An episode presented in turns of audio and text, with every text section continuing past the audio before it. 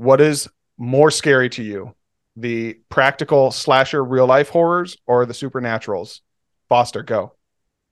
Oh, man. Uh, depends on the supernatural. If it's like possession, that sort of thing, that's the scariest stuff to me. The one no, where there's go. like just a... Oh, sorry. No. Oh, you're not. Too fast for me. Finish. Okay. Finish? Like the one where there's like just five percent of you in the back of your head that's like, okay, I don't think it's real, but could it be real? Maybe. I don't know. That's the scariest stuff. Rowan, go. All right. Well, now that Foster's done stepping on my toes. Yeah. um... Probably the practical slasher stuff, just because that's what makes me like question if there's something with me in the room when I turn off the light. However, there is one that I'm going to talk about on the episode today that caused me to not sleep for almost an entire night, and that was more supernatural than anything else. All right, and our guest, May, go. Uh, practical, because it's just something about a guy with a knife. Yeah, I uh, I'm supernatural because. And especially when it comes to practical stuff like a Chucky, although that's has supernatural elements, is still a, a person trying to kill me. My idea is just run or shoot the thing or punt the little doll away. But the supernatural stuff can't be avoided, so that scares the crap out of me. Hi, everyone, and welcome to an episode of Franchise Parody. So, yay! Yay! Uh, this is a podcast for lovers of film franchises. Uh, while we all wish more original content was being made, we cannot control major Hollywood studios any more than we can control the weather. So here we are instead dissecting these grand and influential cinematic series and franchises to find out how we can please our studio franchise overlords and at least trying to find refuge in things that are still fun that they dish out to us. My name is Heath Lynch, and I am here with the amazing Foster Harlfinger. Foster Harlfinger. I just messed effort. up the first two letters of your names.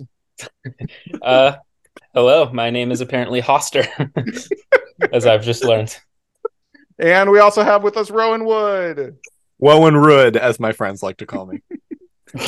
And here we are for our first season of Franchise Parody. So we are discussing horror films this season, and we're going to start it off with a bang with our big debut episode for the season. We're going to talk about the best killers. The best killers, the antagonist, however you want to phrase it in your head, the people that go bump in the night and murderize you. With us, we have a very special guest this evening, bringing to our uh, podcast for the very first time, obviously, because it's our very first full-length episode. We have May Honey! Hello! Hey. Or Hey Money, as I like to call myself. Yeah. Hey. Um, let's just not let up on that and make you feel really bad for being an idiot. No, no. All right, yes, that's right. We have May here with us today. Um, May, we know from uh, working with some of us at a little website called Sift Pop, where uh, we do reviews and movies and all kinds of stuff. Uh, May, why don't you tell us a little bit about yourself and your history with horror and uh, this topic in particular? What intrigues you about the best killers in horror? Hi, uh, yeah, just uh, just one of your regular old film lovers that you can meet off the block, and um, horror has been just the franchise over time that I've come to champion over most other things. I think it's probably one of the most diverse genres and has moved me the most. So yeah, I often find myself watching cheesy horror films over Oscar-winning Best Picture kind of things, which I shouldn't, but I do. That's okay, because we all need to have a little fun, and if I watched depressing Oscar bait stuff all the time, I would hate myself, and I say that as someone who absolutely loves Oscar. Yeah, I was going to say, which you do. So, I, I'm not going to lie, as much as I love uh, award season, and I love seeing all the serious, intense dramas, by the time it comes around to January, and I can watch a movie called Megan about a stupid little doll that wants to run around and murderize people, Uh, I'm happy just to be like, yeah, let's just add some ridiculousness. Uh, I, I need to not hate myself because all these movies sometimes depress me. Um, so uh, we are uh, thankful again, May, for you joining us. Uh, thanks for being here, and we're glad to have you. Thank you. Thank you. I appreciate it. Love it.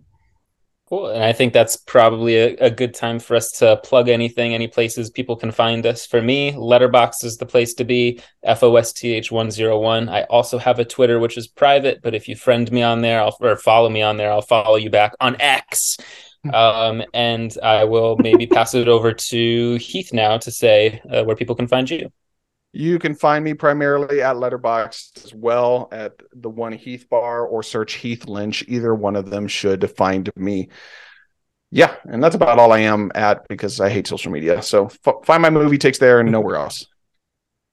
Um, I am on I'm on Instagram and Letterboxd at Rowan a Boat. That's rowan dot a dot boat. Or you can X me over at bit- at Bits of Joel, uh, spelled phonetically. I also have several other podcasts if you're interested.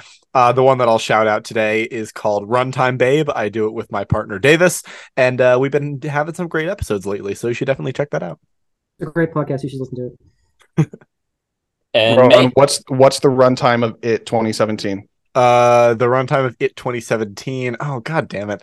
It's it's Five, like one hundred thirty-eight four, minutes three, or something. one hundred thirty-seven. one hundred thirty-five. Whoa! Oh, okay, cool, cool. Hell yeah, hell yeah! I I'm slaying. Right. I'm winning. Dang I'm it. winning. All right. Um, did you did you say where people can find you, May? Oh yeah, just, in May, our our lovely Letterboxd. Guest. Just Letterboxd, mail-in. Find my movie takes there, nowhere else. See, May gets it. Why? Yeah. Why did we laugh at me? May said the same thing. I'm with you, man. All right. So today we are here to talk about best horror movie killer or antagonist. Uh, but before we get into the nitty gritty of everything, the minutia of the topic, as some might say, uh, let's set let's set some guidelines, uh, some parameters as to what best killer or antagonist actually means. I got All through right. that. First take, one try. Yeah. Don't let anyone no, tell me otherwise. There's no Nailed editing it. That's happening behind the scenes whatsoever. Um, so uh, best killer. I, I think this one's actually fairly straightforward. The the person and or entity that kills people in the movie. Are we all fairly clear on that, or do we have any other thoughts, addendums, things to mention? I suppose they don't have to kill as long as they're like the main antagonist of the movie. Yeah. No? Yeah, I'd be fine with that as well. Just like the main threat, uh, antagonist, the the villain, however you want to phrase it. The baddie. Yeah. That's how I would phrase it. Not to step on your toes, too, after stepping on Rowan's toes. It's a hobby of mine, clearly. Yeah. All right. I think uh, that makes sense, and we're all kind of on the same page. Mm-hmm. So with that said... let's do the free-for-all. Let's kick it off where we just discuss. Let's start throwing out ideas, thoughts. What are things that we think qualify as the best killer, villain, antagonist, entity, bad person in horror franchises? Uh, for me, I, I didn't do any monsters or like unfeeling monsters like the Alien or the Thing or something like that, because that just felt more interesting to me. If you guys have it, that's great. I'll totally like that's great, but mm-hmm. it's just more fun to me mm-hmm. to not do that. But I just want to mention um, Chucky. Chucky the Killer Doll. Um, he's mm-hmm. probably one of the scariest of some of the most iconic horror franchises out there. And one thing that I think makes Chucky so special is that over his series, he has an arc. He is a character that goes through many different eras and things about him, from genuinely scary killer doll, like haunting your child, to zany slapstick, like, like struggling father trying to adopt a child. And, and it's just, absolutely insane, especially once you get into like the T V show and all kinds of things like that. Mm-hmm. He's just, he's probably like also just the killer doll. Killer dolls are something you're like, in cinema, you know about the killer doll thing. And like, he is the killer doll. There is no competition with him. Yeah. Yeah. Oh, I love Chucky. He's like right, right near the top of my list too. He's, he's, he's just a blast. I mean, he's like one of the most fun, fun antagonists too. I think there is like, he's not necessarily all that scary, maybe a bit in the first movie, but like, I mean, it's one of the most fun to watch. Yeah, what a guy! And honestly. What a voice performance from Brad Dourif. Honestly, say, yeah. like yeah, it, we have to mention him. I, I, I think he's iconic. In fact, I, I have this weird article called "The Oscars: What If." Um, I, I have this article that I write sometimes where I talk about Oscars that should have been from past years, and I once did. Uh, well, when was the first Child's Play? eighty eighty-eight eighty-eight, and yeah. I think I gave best voiceover performance to Brad Dourif, even awesome. over, I'm pretty sure like uh, there was a Disney movie that, that year and a Miyazaki, and I was like, nah, screw all you guys. Brad Dourif, he, he gets this. Well, he deserves it. I mean, he's he's yeah. so emotive. He's so like yeah. he gives so much character to that otherwise plastic thing that you see on screen. Like it's obviously great effects, and you see like his face move and all that. But Brad Dourif is that character. Yeah. he is insanely good in that. Yeah. All right. Any other suggestions, nominees? Um, I want to, I don't know if anyone else is going to have this on their list. Uh, so I'm going to get this out of the way. Uh, and that is collectively uh, the undead killers of Shadyside from the Fear Street um, trilogy. I know this okay. is very, this is a very new series. And I know that like these, these guys haven't really cemented their place in the horror pantheon. I would not say just yet.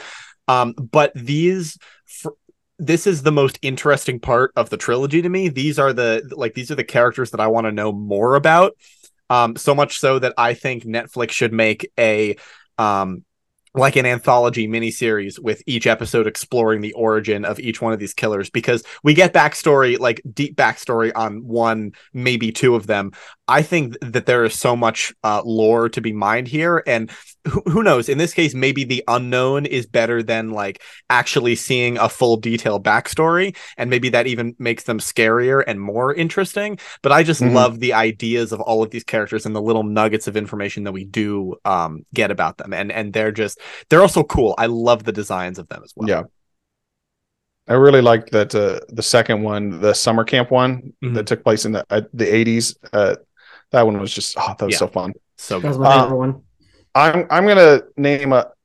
Let's do some of the big ones and obvious ones. Let's do a, a little guy named Michael Myers. Um, Who? So uh, I heard that guy killed his sister. So obviously, Michael Star Myers, Shrek? Halloween franchise, just one of the most iconic and well-known horror slashers of, of all time. And I don't think we can even have this conversation without talking about him. Mm-hmm. Yeah, yeah, he's the he's the killer, right? Like the only yeah. other one's Jason, probably. Like you think of a hockey mask when you think of like slasher killers, but like yeah. in terms of like the actual history of slasher films, it's Michael. He's the yeah. he's yeah. The, the killer. Yeah, yeah. I feel like the podium is Michael Myers, uh, Jason, and Freddy Krueger. I feel like yeah. are the the, the big the three, three yeah. basically. Yeah, totally. For me, like of those three, my personal favorite is Michael Myers, and he is actually my number one on my list, uh, which kind of nice. surprised me as I was ranking this. Uh, like, th- there's a lot of others I like, but I just think he's so iconic, and I actually do find him scary, which is crazy because of how many movies there are in that franchise. But just the mm-hmm. idea, like, like that first Halloween movie. Part of what I like so much is it just looks like your average street. Um, I mean, it's like maybe a little nicer than than my street where I lived growing up, but like I, I had have memories of just walking down my street and thinking like this looks really similar to like when Michael would just pop out behind the bushes, and it's like the shape is behind the bush. Run, yeah, yeah. It just like gets inside your head, and the like the the mask is fantastic most of the time, and uh, the slow pacing is just like it's iconic, and mm-hmm. I love it. Jim, mm-hmm. uh, let's do another big one because uh, we already let, let's just do that little Mount Rushmore uh, or that top three from the eighties. Uh, Mount, so Mount Rushmore. Yeah. yeah the, so Jason, uh, Jason Voorhees, uh, the Friday the thirteenth movies. Let's talk Jason for a second. He's Jason, my personal favorite of the big three. Oh, go ahead. Yeah. Sorry, my bad. Well, yeah, yeah I, I was going to say somewhat of a similar thing. He's not my favorite, but I love how inconsistent everything about Jason is. And, what a way to phrase it. That's so true. It's so, it's just so funny because there are like, you know, there's the Tommy Jarvis trilogy, which is its own little self-contained um, like series of episodes within the Friday franchise. But apart from that, the rules with Jason change every movie. Uh, and he like it, it seems like his, his backstory is never quite the same way it is described as in as in his other appearances. And I just love how the rules of like, how do you kill him? How do you get rid of him? Like, you know, what hurts him? None of those. Like none of that carries over from movie to movie. Never consistent. Maybe from the first two when they were trying to make him like, a, or or three, I guess, when they were he was trying mortal-ish. to pass him off as like a yeah. mortal human-ish character. I like it so much more. I like him as a character so much more when they say, "Screw it, we're gonna make him a zombie. Nothing can kill him." Like by it, means it, of Frankenstein. Yeah, exactly. Yeah. Nothing makes lightning sense strikes. I love it so much. Like he is what makes this franchise, honestly. Like yeah. Jason is the series. Yeah. Yeah. What's um, the one? Is it is it Jason Lives, number six, where his spine is literally sticking out of his back. Seven. That's seven. That's seven. Yeah. seven yeah. Oh, yeah. That look is so cool. It's the yeah. that's the best look, I think. Yeah. I was I was yeah. gonna bring that up if you hadn't. Yeah. yeah. Not Jason Goes to Hell. Anyway. Um, um I want to talk about I want to talk about Jason a little bit because uh yeah, to what you mentioned, you're absolutely right. He he is completely fluid as like just a character. That's what I think works about him almost in tandem with Michael. Is that he's almost like this mythical figure that you'd hear in a campfire story, right? He's Jason Voorhees, this kid that died here, and you might maybe hear a different version of the story from whoever's telling it, you know? And so almost that combined with maybe that of the big three that we mentioned, he's the only one that's given sympathy in any fashion. He's like, he was bullied as a kid and he was drowned in the lake and then he saw his mom get decapitated and now and now he's like this almost avenging revenant against all the kids, all the sexed up kids of Crystal Lake. And um, I think that's honestly what draws me to him so much is that there is like a, a hint of tragedy to him. And that I feel like if explored way more, he'd probably shoot up to the number one in this list for me. Mm-hmm. I've even just written like fan scripts and films about him because I just love Jason as like a character so much. Nice. So. Nice. Yeah. Uh, then we're going to get to the other part of the trilogy of the eighties. So that means let's talk Freddy Krueger and the Nightmare on Elm Street baddie himself. Uh, of the three, this is my favorite. Same. Uh, I, I, as much as I love Michael and I love Jason, they are in theory, big quotes there, in theory, human, mortal. There's, or at least they're presented they're as such. Physically bound. Yeah, they're yeah. physically bound by some.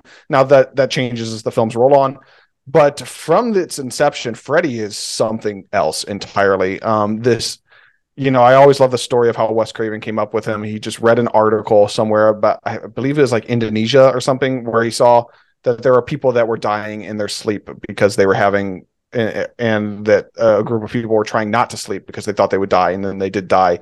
And that's where he came up with the inspiration for this character. And right from the jump, from the opening of that first movie, I, I mean, it's just horrifying on a different level. It's one of the few characters as well, uh, you know, I talked about at the beginning, you know, slasher versus supernatural, where he plays in both worlds. He is a slasher killer with one of the sickest, most unique weapons in slasherdom, the mm-hmm. the blade hand. Uh, but he's also a supernatural horror that is inescapable. You can't avoid him. He will get you eventually because you can't not sleep. It's impossible. And I, I think Freddy is just awesome. Also, side mm-hmm. note, uh, Rowan, you mentioned the the trilogy within the series uh, for Fred uh, for Friday. I, I also love that that Nancy Thompson has that kind of trilogy, mm-hmm. although not three movies back to back to back, but still there's a, a trilogy of her arc in right. the Nightmare series that I, I love as well. And I wish more series had that. I was like, oh, here's a story of a character over multiple movies within a larger story. I think that's cool. But yeah, anyone else want to talk Freddy? Separated by death, that trilogy. yeah. I mean, yeah. he's just, he's the most perfect movie killer in a way because he is the one you cannot escape. He's yeah. like, no matter what, he's probably the most inescapable antagonist of any movie ever that I can think of. You can like just like It Follows even, but like even It Follows, you can like fly to Asia or something. You have to walk through like you have to walk through like the Atlantic, you know. But like if like you if you fly to Asia, he's you're sleeping. He's there. He's yeah. right there, you know? Mm-hmm. So like I think that's what is so striking about him. And he's so fully formed when you first see him. He's got the hat, he's got the sweater, he's got the glove, he's got the burns, he's got all of it.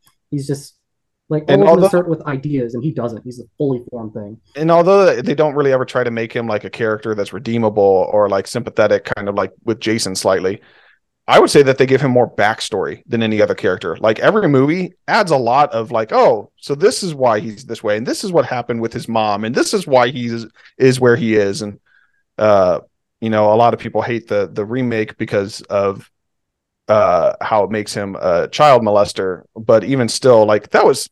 Unless you're just not paying implied, attention, that yeah. was pretty apparent in the original yeah, movies that that's totally. what yeah. he was. So yeah. I guess people just hate that they outright stated it. But I mean, like, Fr- Freddy versus Jason, I feel, was pretty explicit in that sense. Yeah. In, in yeah. So the openings. So, uh, but yeah, there's a lot of actual character development with him as a character throughout the movies, yeah. which is also even unique because most of these guys are just like, oh yeah, we're just here again to kill people. When Freddy's story is usually deeper than that, which is interesting to me. Any others that we want to talk about? Uh, just one thing. You might have already said this, and I might have just tuned out for a second, but I think Freddy is really, really helped by the fact that it's one actor consistently throughout the franchise. Yes. Did you Robert say that already? England, I did not, Robert but yeah, England. talk okay. about him. Agreed. Yeah, and also the fact that you can see his face the whole time, so he can emote, you know, like compared to the masks with, with Michael and, and uh, Jason. Also, bold of you to say that Uh, Michael is just a human when clearly he is definitively possessed by the cult oh, of Thorn, the as cult we of all Thorn. have come to accept that, that great line. lore from The Curse of Michael Myers, my the best Halloween movie. um, uh, it's me dying on the other end here. Yeah. Um, anyways, I mean, we're mo- we're moving on from these three, right? I can pick a yeah. new person, maybe. All right, yeah. I'm going to throw out Hannibal Lecter, a very different kind yep. of horror nice. villain. Um, but I think he's fantastic, and he has had a few different actors. But uh, uh, Anthony Hopkins and yeah, Mads we know Mikkelsen. the definitive one. Yeah. Well, I was going to also throw in Mads Mikkelsen for the T V show. I know this is more a movie podcast, but like, man, Mads Mikkelsen is. We do not talk that T V blasphemy here. This is film only, sir.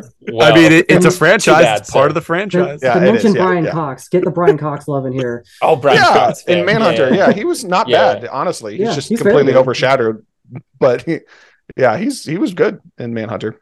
Yeah, but obviously none of them come close to Gaspar, whatever, from Hannibal Rising. Clearly the definitive, the definitive telling the best, of that character. The best one, the best one. Yes. Hannibal running around post-World War Two Europe, slicing up people with a katana is not something I had on my bingo card when I started watching that series. Samurai like, Hannibal. That's the only one I haven't seen. Is that what happens in that? I'm not making that up. That is legit. He he is okay, that's he, the he's world. chasing okay. down old Nazis at the end of World War Two oh, and slicing man. people up with a katana because apparently what was his sister-in-law or someone was a, a, a Japanese woman that came over during the war, and I don't even remember their rela- it was weird. It's Once it doesn't feel like a Hannibal done. movie at all. That's insane. I'm, I'm renting that on Amazon if it's not streaming anywhere. I must find this. Good luck. uh, no, it's free. You can find it on free on a lot of different things. So okay. you you T V, don't even need to waste money on it. Please don't spend your money. How's it bad? It's oh, not yes. great. It is the it's... worst Hannibal movie. Great. I'm going to make so the definitive excited. statement. Uh, I'm going to nominate another one here, and uh, this is one that I have a personal affinity towards, and that's Sadako or Samara, depending on if you're mm. talking Japanese yes. or English. We're talking The Ring. Yes. I love this character. Talk about a tragic backstory. This is right up there, and it makes mm-hmm. you really question yourself as you're watching these, because you're like, I want to sympathize with this girl, because what she went through is objectively horrible. But holy crap, she is a horrifying presence. When I talked earlier about supernatural, that feels inescapable. And that's why I would prefer to go against a, a practical killer. This is one of the ones I'm talking about where it's like, if you watch that tape, it's just G G's. It's game over. Now, unfortunately, the movies, the movies have lost their luster a little bit in a digital non-V H S world. But still, like the, the inherent message and the story, uh, everything that the character goes through, and just how terrifying she is as a presence. Seeing her crawl out of that T V screen in the American remake, I thought was visually handled perfectly, and I, I, I, I, I just had to shout her out. Any, anyone else want to talk The Ring and Sadako slash Samara? Shout out to the Japanese version. Yes. I really, I really love the T V scene in that one as well, where you don't ever even get to see her face. It's just yeah. the like creepy eye. The eye, yeah, yeah, that, yeah. That's one of my um favorites in that as well. I, of course. It's hard to compare to the American one as well, but just shout out to that one. Love that one as well. I got Rowan, why don't you go? I haven't I seen oh. The Ring, uh, so oh, I yeah. cannot comment on on Samara itself. Foster, do you have any, before we move on, do you have any thoughts on? No, I, I've only seen the American remake, and oh. it was like five years ago that I watched it. But cool. I mean, obviously I remember that character, which yeah. should say something, I suppose, but I don't have much else to add. Yeah. Although the I do thing... know one. Oh, sorry, go the, ahead, Heath. The only thing I would add, and this is just because I'm a personal fan of his, Uh, is Hiroyuki Sanada, who is probably oh, most yeah. well oh known God, from yeah. Avengers Endgame, unfortunately. Uh, oh, uh, I was gonna say John McFor oh, no. from or, or, yeah. or I was gonna say probably The Last Samurai, Bullet Train. Uh, he was also in Bullet Train, but he's done a few American things here and there. He was Scorpion in the recent Mortal Kombat movie, um, but he's a tremendous actor, and he's one of the leads in the Japanese version. Mm-hmm. Uh, when he was baby, like much younger, like in the nineties, and uh it and It, he it's great. It's just, so if you ever, it's called Ringu, the Japanese version, uh, but if you ever can find it, oh, worth seeing. I'm pretty sure it's still on Shudder if anyone has that. It's streaming for free on Tubi right now too. Oh, so. Okay, gotcha. Yeah. Um, any other nominations? Um, I uh, would like to talk about my man Jigsaw, uh, John Kramer yeah. himself. Uh, the Saw franchise is going to pop up a lot uh, on my lists, even though I'm not a huge fan of most of the specific movies within the franchise. I love the interconnectivity and the soap opera-ness of it all. Yeah, and I absolutely soap opera is such a great phrase for it. Yeah, yep. And I adore the character of John Kramer. I think his specifically like Kramer, right? We're talking about not one of the apprentices. No, no, no. Yeah, yeah. Specifically, okay. John Kramer. I think the apprentices have like their their characters. They're like they're never as fully developed as John Kramer is, and their motivations end up being kind of murky and nonsensical. But his motivation, everything about him makes complete sense. His part in the story, like, is never anything less than just super clear. And I love Tobin Bell's performance. I think he is just absolutely perfectly cast. Uh, that's that's going to be a theme in a lot of my picks here. Um, and I like, even though there is a point to where it starts to stretch a little bit, I think his motivation in in making all of the traps and his reasoning behind it, I think makes sense to a point. Uh, in in in when it comes to the mind of someone who has gone through s- as much as John Kramer. Rowan has. Endorses murder. You were in here first. Um, but yeah, uh, John. I, I just love the character of of of John Kramer, so he is near the top of my list. He's not technically a murderer. He just makes them kill themselves. Yeah. Are we all in agreement? Quick, quick aside. Amanda's the best apprentice, right? Everyone. Yes. Yeah. Agrees? Yeah. There's, there's yeah. no way it's anybody else. Uh, okay. Oh, Foster, Foster's face. Okay. Here's the thing. I don't really love either of those two apprentices. What's the guy's name? That's how uh, much I don't. Hoffman? Uh, Hoffman. Hoffman. Detective Hoffman. I slightly prefer him. Sorry, no, I didn't. I didn't Amanda? know that was a hot take. I only watched through these movies for the first time, like this past he's, month. He's the most like substantial successor to him because Amanda doesn't yeah, like do the do the traps well, well enough. The guy I mean, in Jigsaw is just yeah. nothing. Amanda doesn't. Found- Amanda doesn't even outlive him. So I was going to say, I think the yeah. greatest failing of this franchise is that they killed way too many important lead characters way too soon. Agreed. And I think it was a mistake to have John Kramer and Amanda and all these people die by the third movie. Um, I, I, you know, they probably didn't realize they could get to ten movies. So I, to one extent, I understand it, but in hindsight, man, that just feels like a dumb decision.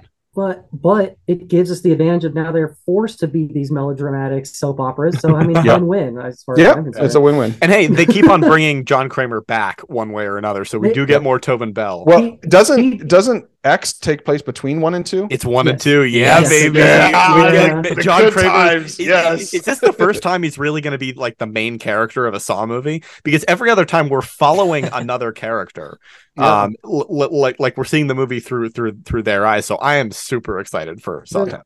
The the closest I think it could come is two and three because like yeah. it, it functions Definitely. around yeah. him. But yeah, yeah. I'll, I'll also say uh, none of the apprentices even come close to the to the fits that this man pulls off. I mean, who else can pull off an unzipped hoodie and a backwards cap and a pig yeah. mask and all that? Yeah. I mean, my man doesn't look a day over seventy-five. Hello, fellow kids. um I'm gonna throw out another one here. Uh you actually uh May said you weren't gonna throw it out earlier, but I'm going to, and that's the Xenomorph from Alien. I am not gonna throw out any other like creature or monster picks. I don't think any of them would be worthy of the conversation of a top ten. Um but to me, uh acknowledge yeah. Tremors. Uh, to to me, the Xenomorph, I, I think from the creature design, uh, especially because it starts as a face hugger, then it evolves to a chest burster, then it gets bigger. It has a mouth on its tongue within its mouth. Like, it's such a unique and creative creature design from all of its different threats, how it evolves, how it can kill you in so many different ways. The queen. And it's just, what? The queen, too. Oh, and the queen is awesome. Yes, awesome. Yep. And so, like, to me, hybridized Xenom- with different versions of them, like predator, predator aliens and dog aliens and all that. Yes, yeah. yes, yes. uh, so, for me, the Xenomorph, uh, it has to be in contention. one hundred percent. Absolutely. Me, too. Agreed. Yep. I'm and- going to throw out uh, Candyman. I think yeah. is one of yeah. my favorites. Yeah, baby. Even- yeah. You want to go cool. one after the other to say it five times in a row? You guys ready? I, I mean, my darkened phone screen should work well. I, enough I, as in I here. said no supernatural. Let's no breaking the rules. Uh, oh, Tony, okay, Tony Todd is so good as Candyman. Perfect His casting. voice. Perfect Talk about casting. Yeah. Oh. Oh my gosh, the way they have it just fill the space of whatever room he's in. That parking lot scene of the first one is an all-timer for me. Ellen. And uh, the look is iconic to me, too. Just yeah. the like slanted shoulders, because like one arm is drooped a little bit lower because of the hook The hook, hand. the weight of the hook, yeah. And the coat, I mean. That coat is awesome. It's so, so good. good. I want He's one. So good. I do too. You, you want one? I have one. No, I'm just kidding. Uh, is it also filled with bees? Uh, you have a hook. I gotta say that's a big part of what makes him. You, you mentioned the bees. What makes him so fun is the bees. There, there's a menace to him that's like horrifying because yeah, he's there to kill you. But like the way at which he can come at you, he can just be a, a physical force. He has the hook. He has the bees that he can somehow like force manage to s- sick on you and attack someone. Uh, and just the whole backstory of his character. Again, talk about another tragic one of. The dude just loved someone in an era where it wasn't okay for a black man to be with a white woman, which is just awful. And his backstory, getting his hand cut off, getting lathered up in honey, stung to death by bees, the hook, like all of it, it's just, it's brutal. But how that's interwoven into all the racist allegories throughout the film and its meaning and cultural significance, but also his physical manifestation and presentation as a character itself and how he interacts with other characters. Just like everything about that character is awesome to me. Mm-hmm. Yeah. Building on what you're saying, I think this character, maybe more than anybody else we'll talk about today, is like the deepest and most meaningful. Like he, he acts as a representation or manifestation of racial trauma, essentially. And when you view the movie through that lens, it works just as well and, and improves the movie quite a bit, even though it works perfectly fine as like a great slasher on its own. Um, yeah, this is, he's really high up on the list for me. So I'm going to push hard for him when we, when we nice. get the ranking. Yeah. Love it. There's a, there's a romance to him too, that like yeah. is hard to ignore. Like that whole story of him just wanting to love the like reincarnated version of his previous love in Helen is just, it's so tragic. Clive Barker loves to bring those like, pain with combined with those that beauty into his even, stories. Even talking about his voice performance, it's it's there's a pain in that because he never raises his voice. He never yells. Mm. He never tries to like scare anyone. He just talks an almost a very soft-spoken, sad tone where he just he he almost pities his victims, mm. just like he wants his victims to understand and pity him. It's it's really deep and complex. He just says, "Be my victim." That's all he says. Be, be my victim. My yeah, victim. Yeah, not, yes, good. Not the bees. Not the not bees. The, ah, ah. All right. Anybody else have any picks? Um, I want to throw I, one out real quick. Yeah. Yep, no, May, you go yeah, first. Um, have to mention this for me because this is my number one personally. Uh, Ghostface. Yeah, Ghostface is yeah. up there for me too. Um, I think to me, what makes him my number one, and also because he's not just one dude. He's so many people throughout it. And so many dudes. Way, so many dudes and, and many, many ladies as well. Yeah. And so what makes him so like impactful to me is that he is, to, for him to work at all, he has to be close to the story. He has to be close to the characters. He has to hit a scar that they have, like especially with the start with Billy and Stu, spoilers for Scream one, um, to like the like bringing up past trauma and the second one, to feeling like you're not in control of your life with the sexual abuse stuff in the third one, and then him creating a lot of the motivation for the first films. All these are like so thematically linked and tight with each other in a way that is also just so grounded into a guy with a knife with a shitty Halloween costume. Cause that's it. Like they just got a shitty Halloween yeah. costume and then just have you be the killer in this way. And it, it works as both like grounded, metatextual and thematic, and just all those layers in which he exists and is also consistent is just beautiful to me. I love mm-hmm. Ghostface. You gotta love any movie that lets uh, internet forum nerds embody themselves as a as a killer. And yes, uh, yes. Scream five. yeah, yeah, yeah. Uh. How can fandom be toxic? Because we love something. yeah, and Roger L. Jackson as the voice performance. Gotta oh mention him. my god! Yeah. Another yeah, another instance of that's pretty good. perfect casting. Yeah, yeah, yeah. He's so good. What else we got? Um, I would be remiss if I didn't mention Pennywise, uh, the yeah. the literal embodiment Fuck, of yes. fear itself, uh, and that's that's what's scary about him. He can be anything, anything, literally anything that scares you, even anything that doesn't scare you. He can be anything, and that's why he works so well. You, you know, Stephen King has always been great at, at at like allegorical stories and allegorical villains, and Pennywise is definitely like pretty high up there in terms of what it represents versus um, how it comes across, especially in the twenty seventeen and twenty nineteen Warner Bros. Uh, Warner Bros. Yeah, Warner, Warner Bros. Uh, movies. Warner Bruvs. Sorry. um, Bill Skarsgård uh, is... I think no one else could have played Pennywise the way Bill Skarsgård yeah. does. Um, he, he's he's perfect. I know I've thrown that word around a lot this episode, but especially when it comes to Bill Skarsgård, Pennywise is my number one, uh, just because he is so scary on such a basic, fundamental level. Um, and you know, as I said before, he met he he embodies fear itself, and that is the worst thing and the most thing that I think a horror movie killer can do on just a very basic level.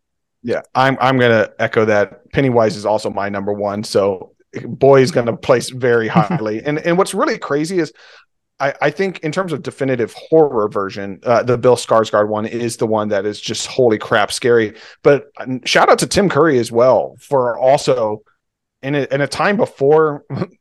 Movies like that were given serious credibility. Like, he adds genuine charm and charisma to make it frightening um mm. in a movie that surrounding him is not frightening whatsoever, uh but he he does everything that he can to make it terrifying, and he does a great job. But yeah, I I absolutely love Pennywise the dancing clown, and I think his character, his representation, his visualization, particularly in the twenty seventeen film, is just next level awesomeness. Yeah. What works about him is what works about Michael Myers in a way. Like, he's like the embodiment of like of like all fear and death and all that, and so like just being able to become that is just like almost like he is whatever shape he wants to be, and I think that's what's so effective about it. I I, I love Pennywise as well. He's great. I think yeah. he I think for me he didn't make like that high for me because I think he's easy to be made over the top. Like, once he turns into a big old spider, even in the original, I'm like, ah. Yeah, that's but like fair. But like the Pennywise the clown, absolutely highest marks. Like the best mm-hmm. scenes of those movies are like the Georgie scene in the first one, or in It Chapter Two when he's talking to the girl on the bleachers. Like when mm-hmm. those actors are just allowed to perform as as Pennywise is just top marks and incredibly good. Uh, I got another one here that I want to discuss, and um, that's a, a little entity called Death in the Final Destination movies. Yeah. Um, oh, I was about to say you're cheating. I am not cheating. Uh, I'm talking about Death from Final Destination, uh, who is not a physical embodiment. It is a supernatural entity that is, you know, we talked about the inescapability of someone like Freddy Krueger. Well, there's nothing more inescapable than death. And uh, the Rube Goldbergian way that he gets to absolutely wreck everything is just entertaining as all hell. Um, and the the the what makes it so fun is not just like the craziness of the kills, but the fear that's instilled in the characters throughout the movies of just like, we can't avoid this, we don't know what to do, there's no way out. Even if they have like a Tony Todd janitorial companion to try to teach them the way, uh it doesn't matter. Like, they you can't learn anything to escape this. Even when they try to circumvent the rules, it, it still comes for them regardless. It it The inescapability of death is just makes it so fun. So I, I'm going to throw that one in the ring. In my honorable mentions. Uh, the paranoia and desperation really sell that one. Good pick. Yeah. I, I have one that I'm going to throw out, which is Norman Bates from the Psycho movies. Yeah. I So the first one is like a very special horror movie for me. I watched it. Um, not super young, but like just young enough to be like really, really scared by it and to not have the twist spoiled for me. Uh, and I think the sequels are also pretty underrated. Two, I think, is genuinely really good. And then three and four are, are like, campy fun. Um, and I also, just to kind of close off the last one I hadn't seen, watched the remake this past week, which is not very great, but is very fascinating to watch just because it is almost shot for shot the original it's an experimental, movie. Right? Yeah. Yep. Yeah. And I don't think I don't think Vince Vaughn is particularly good in this movie at all. I think he kind of misunderstands the character in a big bad way. Um, but what it did is it really made me appreciate what the original character was supposed to be, which is kind of like your boy next door, like very friendly and genuinely kind of endearing when you first meet him, which is what makes him so scary when you realize, oh, this is our villain, because mm-hmm. you are kind of charmed by him at the beginning. And like in the original movie, when Janet Leigh sits down with him, and that's when you get the iconic, like, boy's best friend is his mother line. Uh, you understand why Janet Leigh would sit down with him, because she's like, she feels bad for him. She's like, this guy's like kind of lonely, clearly probably doesn't have any friends and doesn't see anybody out here. But in the Vince Vaughn one, he's like weird from minute one, so you don't get it at all. yeah. But like yeah. what the character is supposed Way to be in the boyish. original is perfect. Yeah, it's just like he's like hunching over, like like he reminds me of like Vincent D'Onofrio on Men in Black, like he's wearing someone else's skin, like he looks like an ogre. That's a good like comparison. A, like a rubber suit or something. It's so weird. I, I wanted to shout out Foster, kind of in line with what you said earlier about Freddy Krueger, is uh, Anthony Perkins plays this character in the entire run of the franchise up until the remake, um, just like uh, Dave England did for the entire run of Freddy up until the remake. Um, and I think these movies are very helped out by that, and that character is very helped out by that, by having that same person.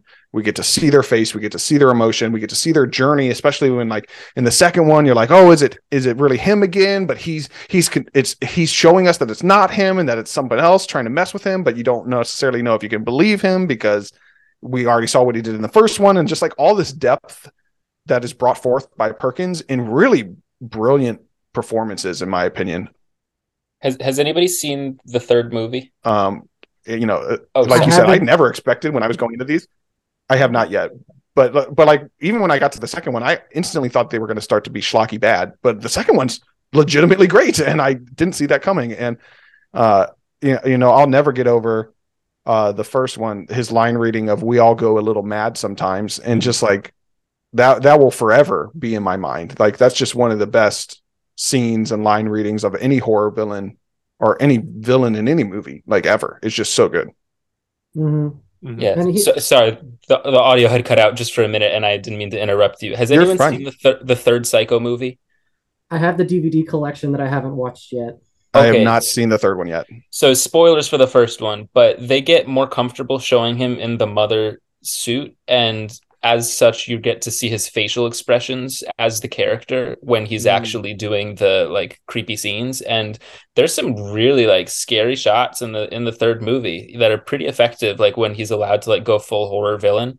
Um, and so that also sticks in my brain. There's like just a couple images that are just burned there forever. And also in the fourth one, he's played by a young Henry Thomas for part of the movie, who's really mm-hmm. good. And I I just like that casting a lot. And so I think we actually get two pretty pretty good Norman Bates performances in that movie. Nice. Contributes to one of the scariest final shots in any movie ever. Like mm-hmm. that, yeah, ending totally. that first one, like him, oh, just, yeah. like his face changing, like oh, like that's my favorite part of that movie, because I'm like oh, it's just that man's face. Mm-hmm. All right. So, Does anyone else have any others that they want to uh, add as I, a potential nominee? I honestly have a ton. I have a few. I have a few on yeah. my list I haven't mentioned yet. Um, Let's I want to mention Pinhead real quick. Yes, on mine as well. He, yep, he's my number two. I'm gonna um, I'm gonna put Pinhead and the Cenobites, like one. That's, that's what that's I fair. have. One well. entity. That's that's, that's yeah. fair. Um, yeah, I love how um neutral they are. In that first one, you could argue their antagonism, but they're not antagonists to that story. Totally. They're antagonists in that world. You know. Yeah, Frank so, is the antagonist in the in the first one. Yeah, and even in the even like I don't know how many Hellraiser movies you guys have seen, but um, as as they as they go, they you end up not getting tired of them, because they end up treating them as precious as they as they actually are, and end up barely showing them at all because of their low budgets. So when you when you do see them, it actually does still have impact, even after now eleven movies that I've seen. Oh boy. And um, yeah, and um, I just think that they're really like special, like mixes of science fiction and fantasy, Lovecraftian entities. If you guys haven't seen the second one specifically, it basically is a part two to that first one. It is, in my opinion, essential viewing for that first one. I love the second one. Yeah. It is so underrated. The first one gets so much praise heaped its way, deservedly, but the second one deserves as much, in my opinion. Nice. The design of that character is also just so cool. Like, even before I had seen the original movie, I knew what that character looked like. I had seen yep. the poster. It's like, I think it's the, like maybe the coolest looking character on this this whole list I have here. I also think uh, the remake, which I thought was pretty good, not didn't blow me away, but like Jamie Clayton is pretty much the best part of that movie and is another mm-hmm. great interpretation of that character, I think. Yeah, of the four we've gotten, she is absolutely the second best. The the Judgment was the third, and the Revelations, that awful movie, was the last one.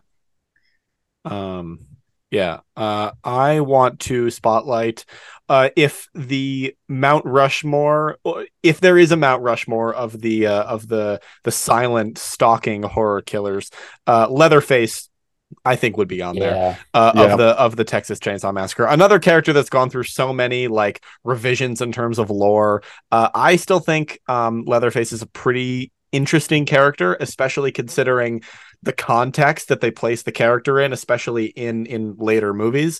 Uh, and I think that that's, you know, there, there's a larger discussion to be had there, but especially in the first one, Leather, like the character, it, it just comes out of nowhere, and yeah. then all of a sudden he is dominating the movie, yeah, uh, and and just has the absolutely iconic like closing door shot that they abuse so many times in the later movies. Um, I think that is, mallet kill, yeah, is it's, it, it's so effective. Again, one of the the prototype early slasher kills in film is mm-hmm. that first mallet kill. It it's over in a flash. It takes an all of an instant, but it's just brutal. Like, he's there, he's dead instantly. Mm-hmm. Slam the door, and you're just like, oh crap, what world are we in? Yeah, you know? yeah. That wriggling like on the floor, like of his like body twitching, and as mm-hmm. he drags him. Oh, that's just so scary. Yeah, yeah. I, as much as I love Bubba, and I and I do, uh, I I will say that he's held back by me because.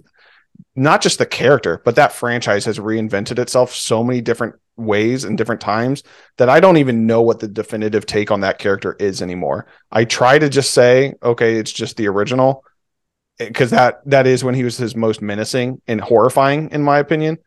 But man, I it it sucks that such a cool character is ruined by so many bad films. mm-hmm. Yeah. I might yeah. I might push back against that slightly. I don't love all of the movies in the franchise, but I think that character is pretty intact for the most part. Um, I mean, I actually think he's probably like the scariest of the major villains. Okay. Um, uh, like, I find him much scarier than like Michael Myers or Freddy or Jason. And um, yeah, there's like there there's like an element of like the unknown, like what is making this guy tick, that sort of mm-hmm. thing. And he's just like completely unhinged in a way that the others aren't. You know, he feels the most true to life as well. Yeah. Yeah.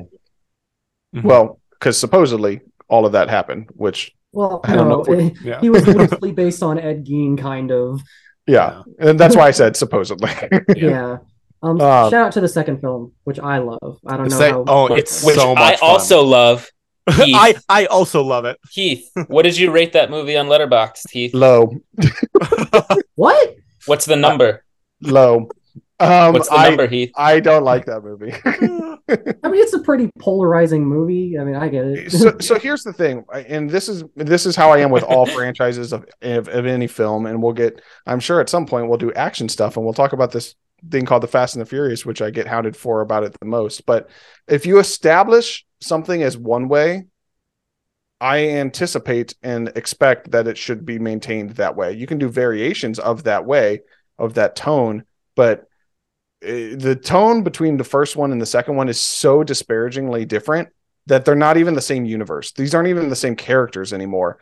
And, and the way I always phrase it, if it had started just with two, if two was the first one, I probably would love it because that's just all I know. And that's all I'm introduced to, but I can't justify going from one, which is one of the most brutal horror slashers of all time.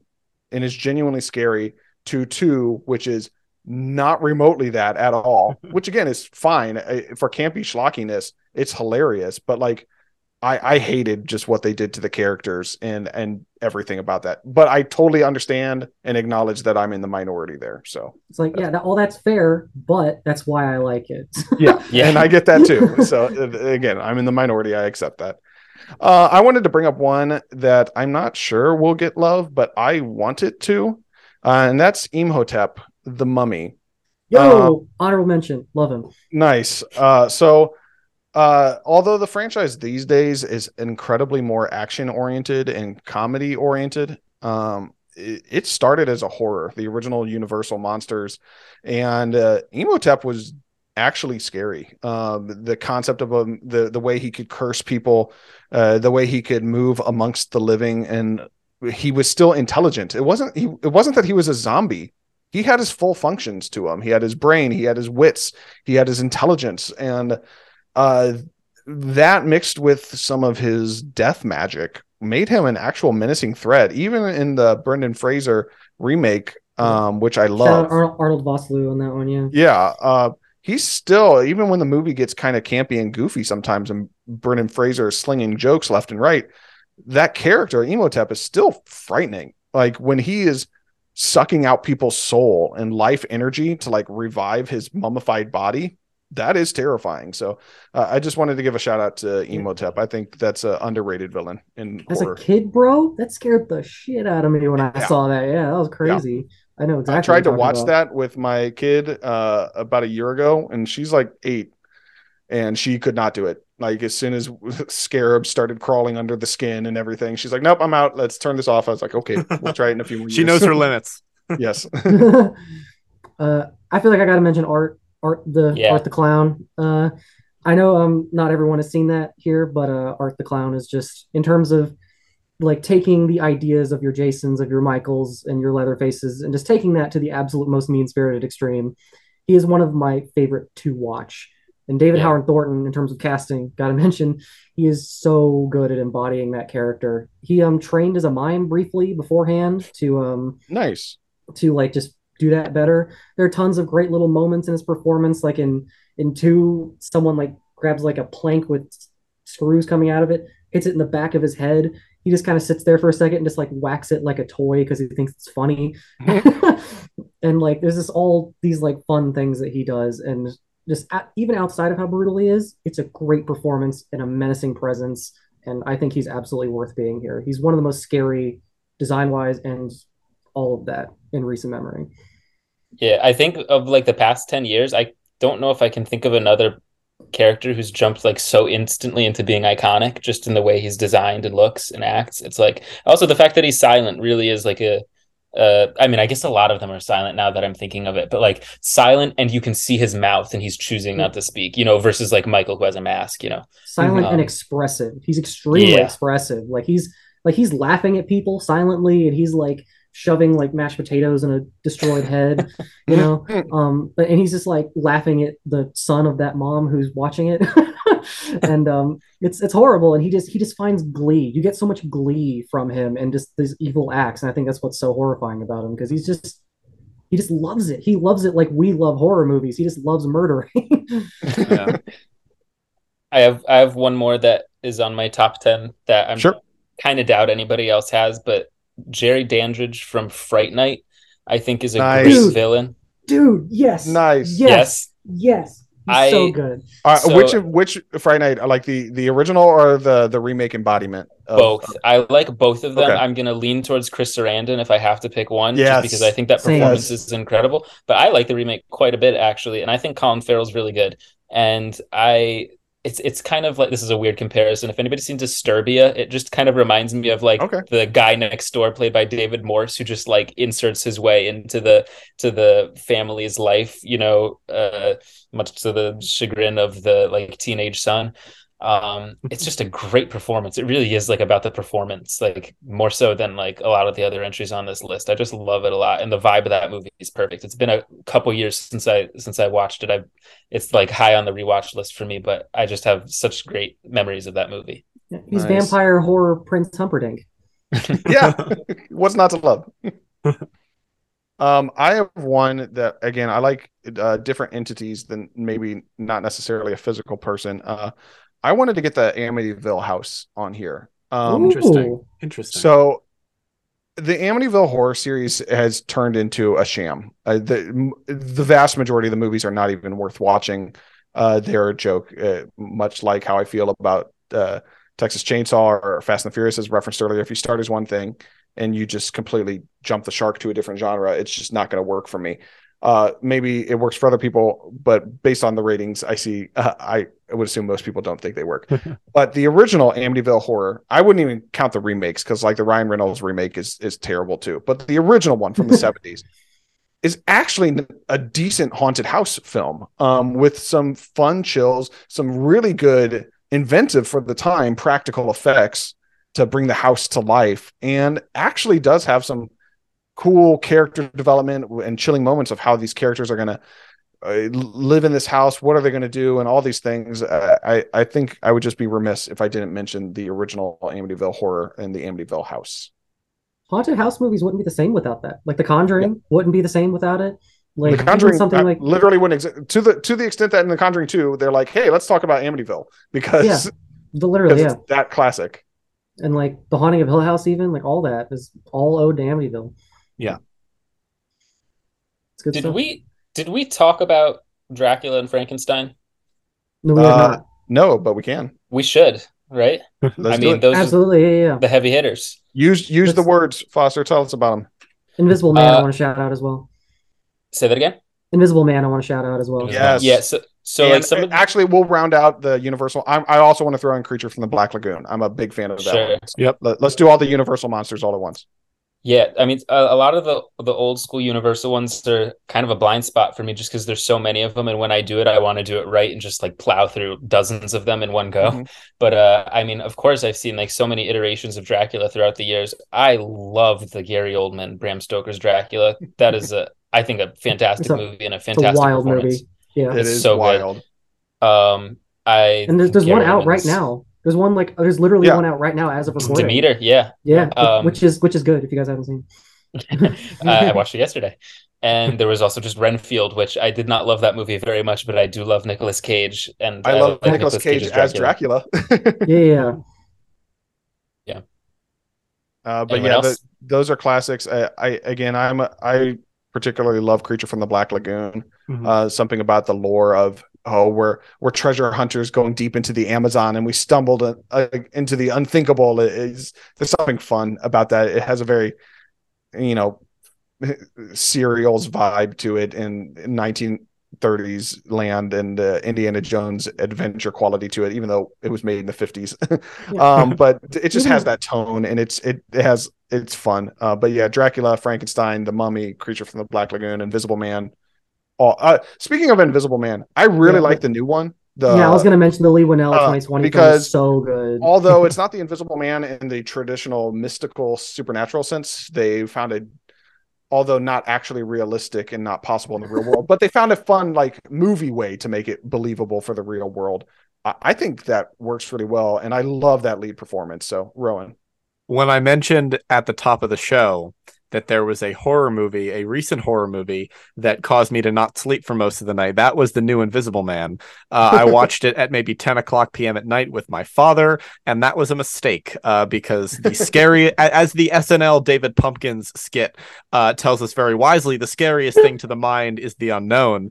Uh, and trying to sleep in a room where you're not sure if there's anyone in there with you after seeing a movie about an invisible killer uh, who manipulates the main character uh, into believing that he is not there uh, was very, very scary. And that is the worst night of sleep I have ever had.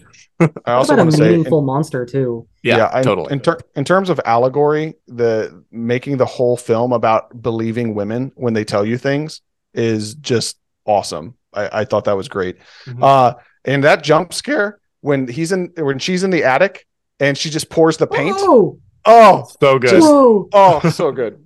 It makes um, you go, it's like, the one at the dinner table. Oh, that one's with great. Too. Yeah. Yeah. Oh, one God, of the best I, I surprises this movie. Decade. Yeah. Yeah. Um, I have uh, just uh, two more. I'll do one real quick. And that's a little sea creature named Bruce. Uh, and that's Jaws. Finding uh, Nemo? Oh. So I, I think Bruce the shark from Jaws is worth mentioning. I don't know if uh, Dear Brucey will make our top ten, but I think he is at least worth shouting out. Does anyone have thoughts on Bruce? I just has anybody seen the sequels? Yes, all four. Okay, I, if I'm remembering, it is the same shark throughout all four. Am I? No, am I, no, or, no, no not all four. Yeah. What about no, the fourth all, one? All of, all I of think them are it's, different. Is, isn't it like They're a descendant different? Or like a relative yes, in the yeah. fourth yes. one? Yeah. The, the first and the, I believe the headcanon is that the first and the second one got together and had the fourth one. The third one oh is gosh. an isolated family because the you see the first one, it has a daughter that you see in the third one. Oh my one, gosh. So that's that one. What I'm remembering, because I, I probably did not absorb this movie fully because it was not good, but Jaws the Revenge, I'm remembering like the shark is like has a van- vendetta, yeah. isn't it? Brody's it's, wife, who's like travels, the main character. Yes, it travels from Amity, Amity Island to the Bahamas to seek out the Brody family and kill the kill them. Yes. Yes, precisely. Commitment, dedication. I mean, it's what this we all aspire to. Yeah, this time is personal. Yep. Even though in the second one they blatantly say sharks don't take, take things personally, Mister Brody. So I find. I mean, what do they know? The shark knows definitely. Exactly. Um, uh, I got three uh, more. So what do you guys I've got, got one more, and then I'll be done. Um, so I have one from The Conjuring, and it's not the one you think uh, you're probably thinking of. I have Valak.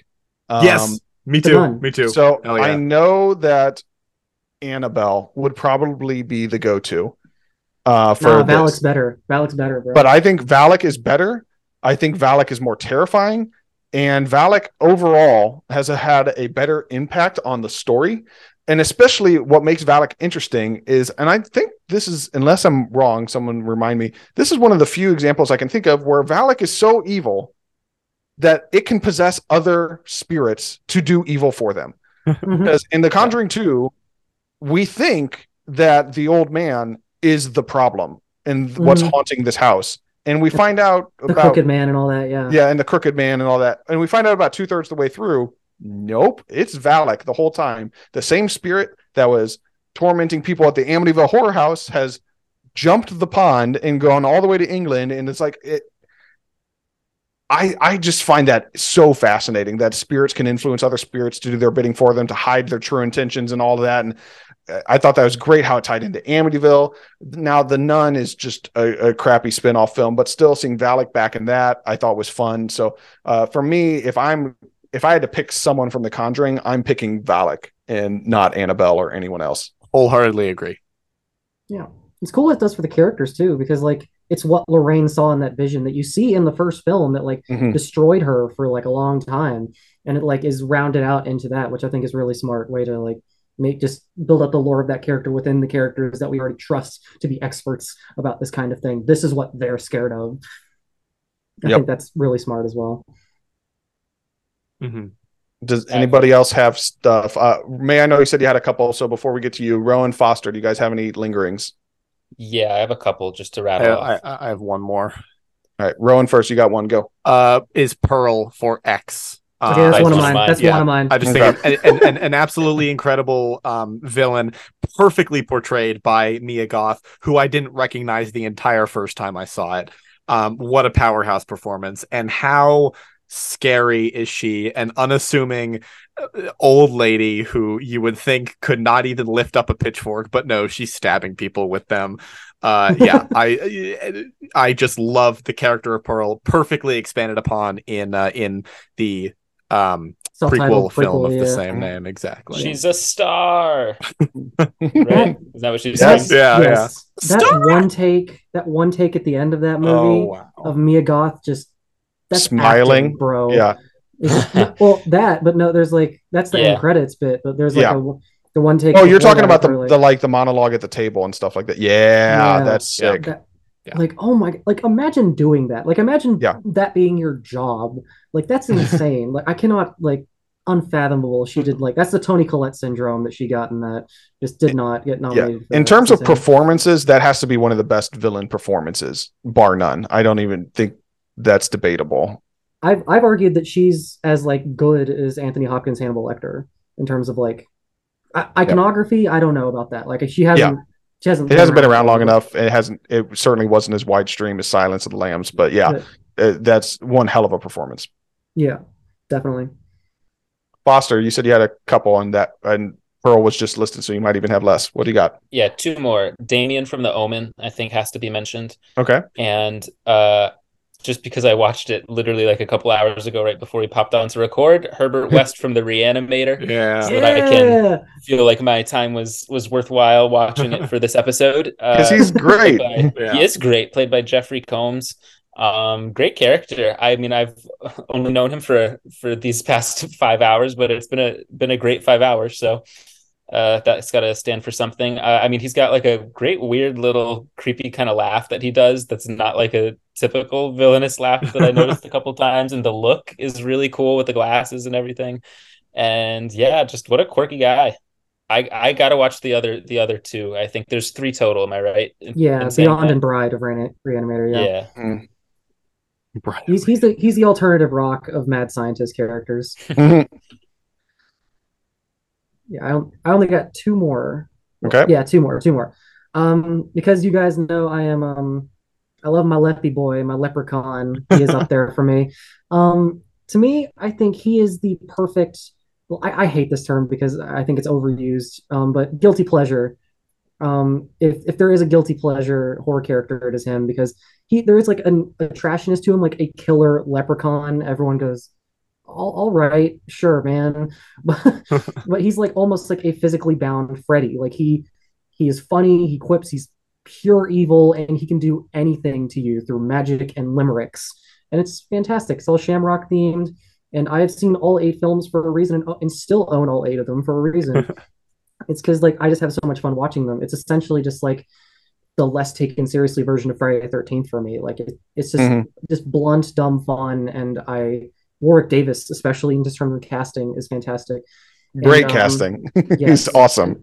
And the guy who's him in Leprechaun Returns, that the name is escaping me right now, is, is nearly as good. I'd love to see him in the next film that I believe I heard they were doing called Leprechaun in Alabama.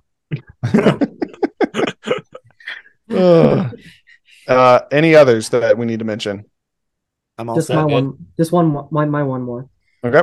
Oh. Um, be remiss if we mentioned the Xenomorph and didn't mention his arch nemesis, the Predator. Of course. Yes, yeah. I am. I am good with that mention. Yeah. Yes. Um. He he terrified me as a child because my dad raised me on Arnold Schwarzenegger films like Commando, and I watched like all these like muscle bound like like dudes, and then I saw, and then I saw this movie. Where they all are probably the most macho people in the world. It starts going how you expect it to, and then they are hunted down and killed in a way where all their strengths are actually weaknesses, and they can't do anything about it. And just in terms of like physically bound science fiction characters, I could I could rarely think of one that I am personally more favorable towards this iconic. And speaking of Freddy, in terms of like a full form like lore and idea, he had everything to start, just the full like. Mm-hmm. like myth around him. He was so cool. I love the Predator, especially the one, one the one in Prey too. I just think is like, you know, it's supposed to be a prequel, but I th- that is my personal favorite Predator of, of all of them. Yeah. Oh yeah, yeah. That like so, archaic one. It's so good. Yeah. I I love the Predator movies, and it's so weird because uh, I think people forget that these are inherently horror films because there's so much action in them. There's a lot of fun jokes and. They more kind of sometimes have a thriller vibe, which I would say there is a difference between horror and thriller, although they very often intersect. Okay. But that first movie is a horror movie. Like you said, they are being hunted down. You're seeing people skinned, their entire bodies skinned, hanging from trees. Like the, there is no help coming. They are isolated, lost in a jungle. And it says something when the first Predator movie takes literally the most macho man in Hollywood in existence, Arnold Schwarzenegger, and turns him into a scared baby that's running away, cowering for his life. Uh, shout out to Arnold for being one of the most underrated final girls in horror. Uh, Agreed. Uh, but uh, yeah, he. It, it, I I love the Predator movies. I thought Prey was fantastic, uh, way underseen last year, and uh, Predator two and Predators are also underrated. Yeah, I think Predators yeah. is very underrated. Uh, mm-hmm. Surprising Topher Grace, awesome performance there. yeah, um, really good in that. Uh, and it's really only like The Predator that I think is a genuinely bad movie. Uh, Agreed. But better, I, better I, not forgotten. but but that that move that franchise is better than a lot of people give it credit for. one hundred percent more consistent yeah. than the Alien films, definitely. Mm-hmm. Yes. Yeah. Um, All right. Any others?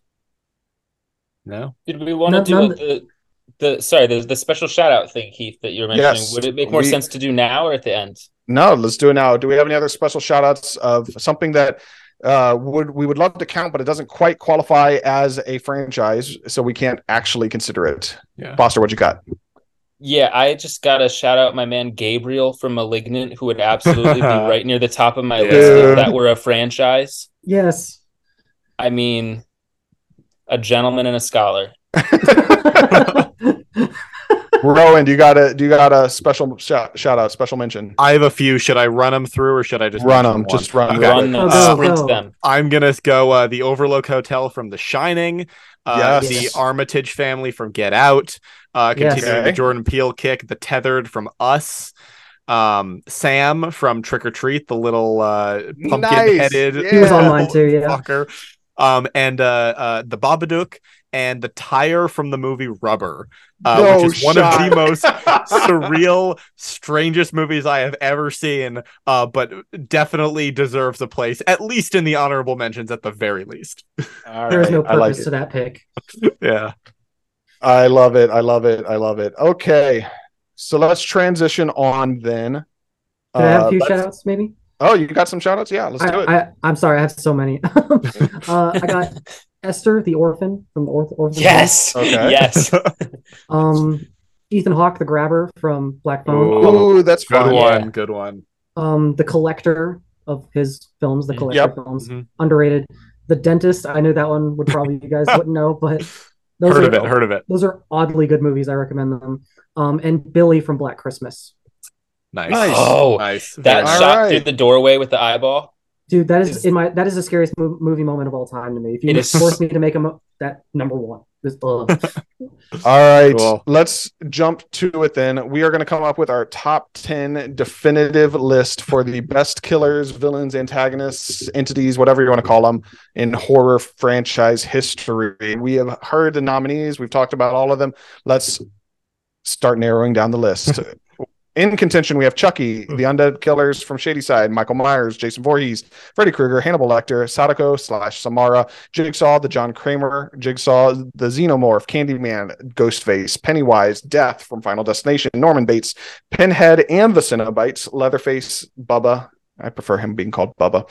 Imhotep, the Clown, Jerry Dandridge from Fright Night, the Amityville House, Haunted House itself, Uh, Dracula, Frankenstein, Creature from the Black Lagoon, Invisible Man, Bruce from Jaws, Valak, Pearl, Damien, Herbert West from Reanimator, Leprechaun, and Predator.